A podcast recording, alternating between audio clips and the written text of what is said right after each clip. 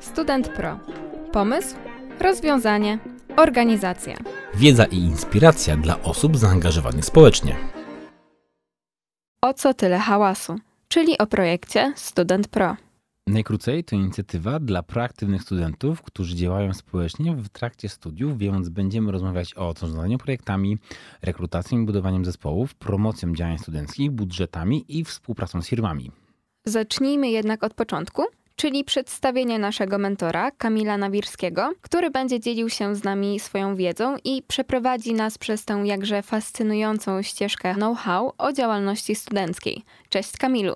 Cześć Natalio, dzień dobry wszystkim słuchaczom. Zanim przejdziemy do idei projektu, warto byłoby powiedzieć parę słów o sobie. Można powiedzieć, że działalność studencka mnie ukształtowała e, i że pomagam osobom zaangażowanym mm, społecznie przy uczelniach od y, 2008 roku, kiedy to byłem wiceprzewodniczącym zarządu Parlamentu Studentów do spraw kół naukowych i organizacji studenckich. Moja działalność zaczęła się jeszcze przed studiami w harcerstwie w ZHP i w Wielkiej Orkiestrze Świątecznej Pomocy. Miałem też taki epizod w Stowarzyszeniu Edukacja pod Żeglami, e, więc wiedziałem, że chcę działać. Później na studiach e, zacząłem od komisji stypendialnej. E, Trafiłem bardzo szybko do dyskusyjnego klubu filmowego Politechnika i samorząd studencki mnie mm, wciągnął co później się przerodziło w pracę, bo wylądowałem w zarządzie dwóch fundacji przy uczelni e, i w stowarzyszeniach różnego rodzaju, zarówno tutaj przy uczelni, Stowarzyszeniu Absolwentów, jak i Stowarzyszeniu Ogólnopolskim Fundraisingu. Więc można powiedzieć, że jestem mm, zaangażowany cały czas, początkowo społecznie, a teraz to już trochę bardziej e, jest praca. Ponieważ kocham podejmować inicjatywy, to cały czas coś robią. E, jeszcze przed pandemią uruchomiłem akcelerator projektów studenckich w Naczelnej Organizacji Technicznej we Wrocławiu, a teraz chcę pomóc studentom zaangażowanym społecznie w całym kraju. Stąd pomysł na stronę Student Pro z wiedzą i inspiracją o działalności studenckiej oraz ten podcast. Podcast, który nie powstałby, gdyby nie Twoje zaangażowanie i umiejętności. Więc proszę, Natalię, powiedz parę słów o sobie. Tak, ja będę prowadzącą podcastu. Nazywam się Natalia Błaszczyk. Jestem studentką matematyki stosowanej oraz geoinformatyki na Politechnice Wrocławskiej, gdzie czas między zajęciami zapełniam udzielaniem się w studenckiej rozgłośni Radio Luz. Jak już okazaliśmy słuchaczom naszą ludzką twarz, przejdźmy do konkretów. Czyli jakie tematy będziemy tutaj poruszać? Mam nadzieję, że wszystkie tematy, które będziemy tutaj poruszali, są cenne i ważne dla osób, które podejmują się jakichś działań w trakcie studiów. Zaczniemy od zarządzania projektami opartymi o wolontariat, y, żeby później porozmawiać o tym, skąd wziąć osoby do działalności, czyli o rekrutacji do organizacji studenckich. I przejdziemy do finansów, czyli jak zbudować budżet projektu studenckiego. I będziemy też rozmawiali o y, finansowaniu, pozyskiwaniu pieniędzy na działalność studencką, mówiąc o tym, dlaczego firmy angażują się we współpracę ze studentami i jaka jest różnica między reklamą, sponsoringiem a filantropią. Wspólnie zastanowimy się, czy koło naukowe potrzebuje strony internetowej, logo czy wizytówki. Wracając do ludzkiej twarzy, podcast to nie tylko nasza dwójka, ale też zaproszeni goście. Do każdego odcinka zapraszamy osobę, która zna się na rzeczy, ma ciekawe historie o swojej działalności do opowiedzenia, więc chcemy zrobić to w ten sposób, żeby to nie była tylko moja i Natalii rozmowa, Mhm. tylko też, żeby się pojawiały mm, kolejne osoby, które ze swojej perspektywy opowiedzą o tych tematach, które mm, poruszamy.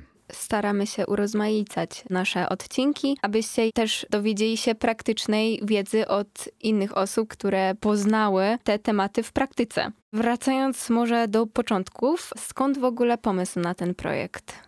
Żeby studenci, którzy działają, zamiast wymyślać koło od nowa, mogli mm, skorzystać z wiedzy, która już jest zebrana i robić coraz ciekawsze, mm, coraz odważniejsze projekty.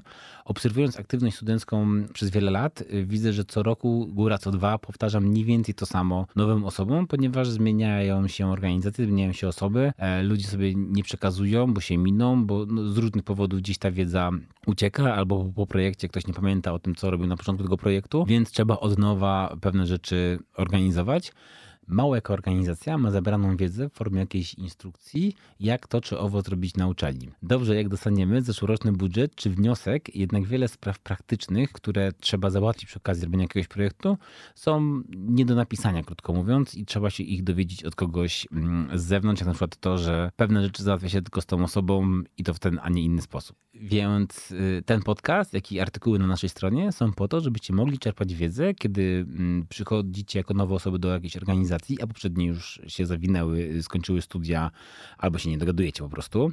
Kiedy macie nowy pomysł na jakąś nową inicjatywę i nie macie nikogo wyżej, kto mógłby was prowadzić powiedzieć, o co w tym wszystkim chodzi.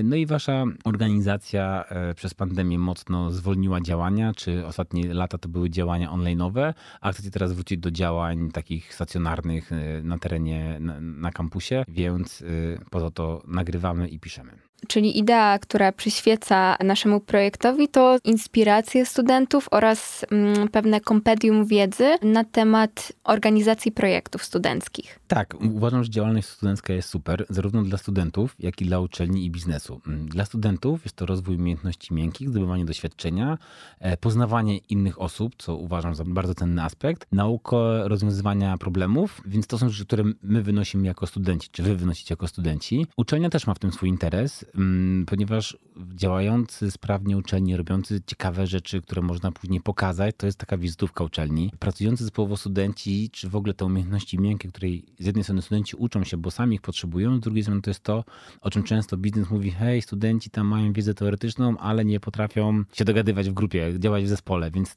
ta działalność studencka to umożliwia. No i też myślę, że wszystkie osoby, które działają przy wsparciu uczelni, y, są pewnego rodzaju ambasadorami uczelni, więc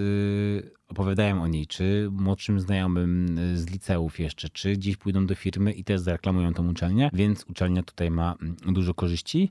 No i też myślę, że biznes korzysta z tych działań, bo są firmy, są instytucje, które chcą się pojawić w tym środowisku studenckim, młodzieżowym, więc wszelkiego rodzaju budowanie marki jest możliwe głównie dzięki tym projektom studenckim, co nam pozwala e, wchodzić we współpracę z takimi firmami.